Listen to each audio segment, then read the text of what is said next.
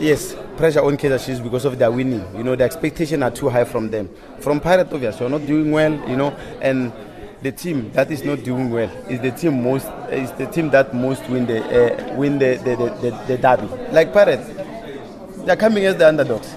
You know, they don't have pressure, but Chiefs they have pressure. Now they are on top. Obvious, their supporters they want they want them to win. And again, they never like beat Pirates in five years. So now the is that their supporters they want what they want them to beat uh, to beat Orlando Pirates.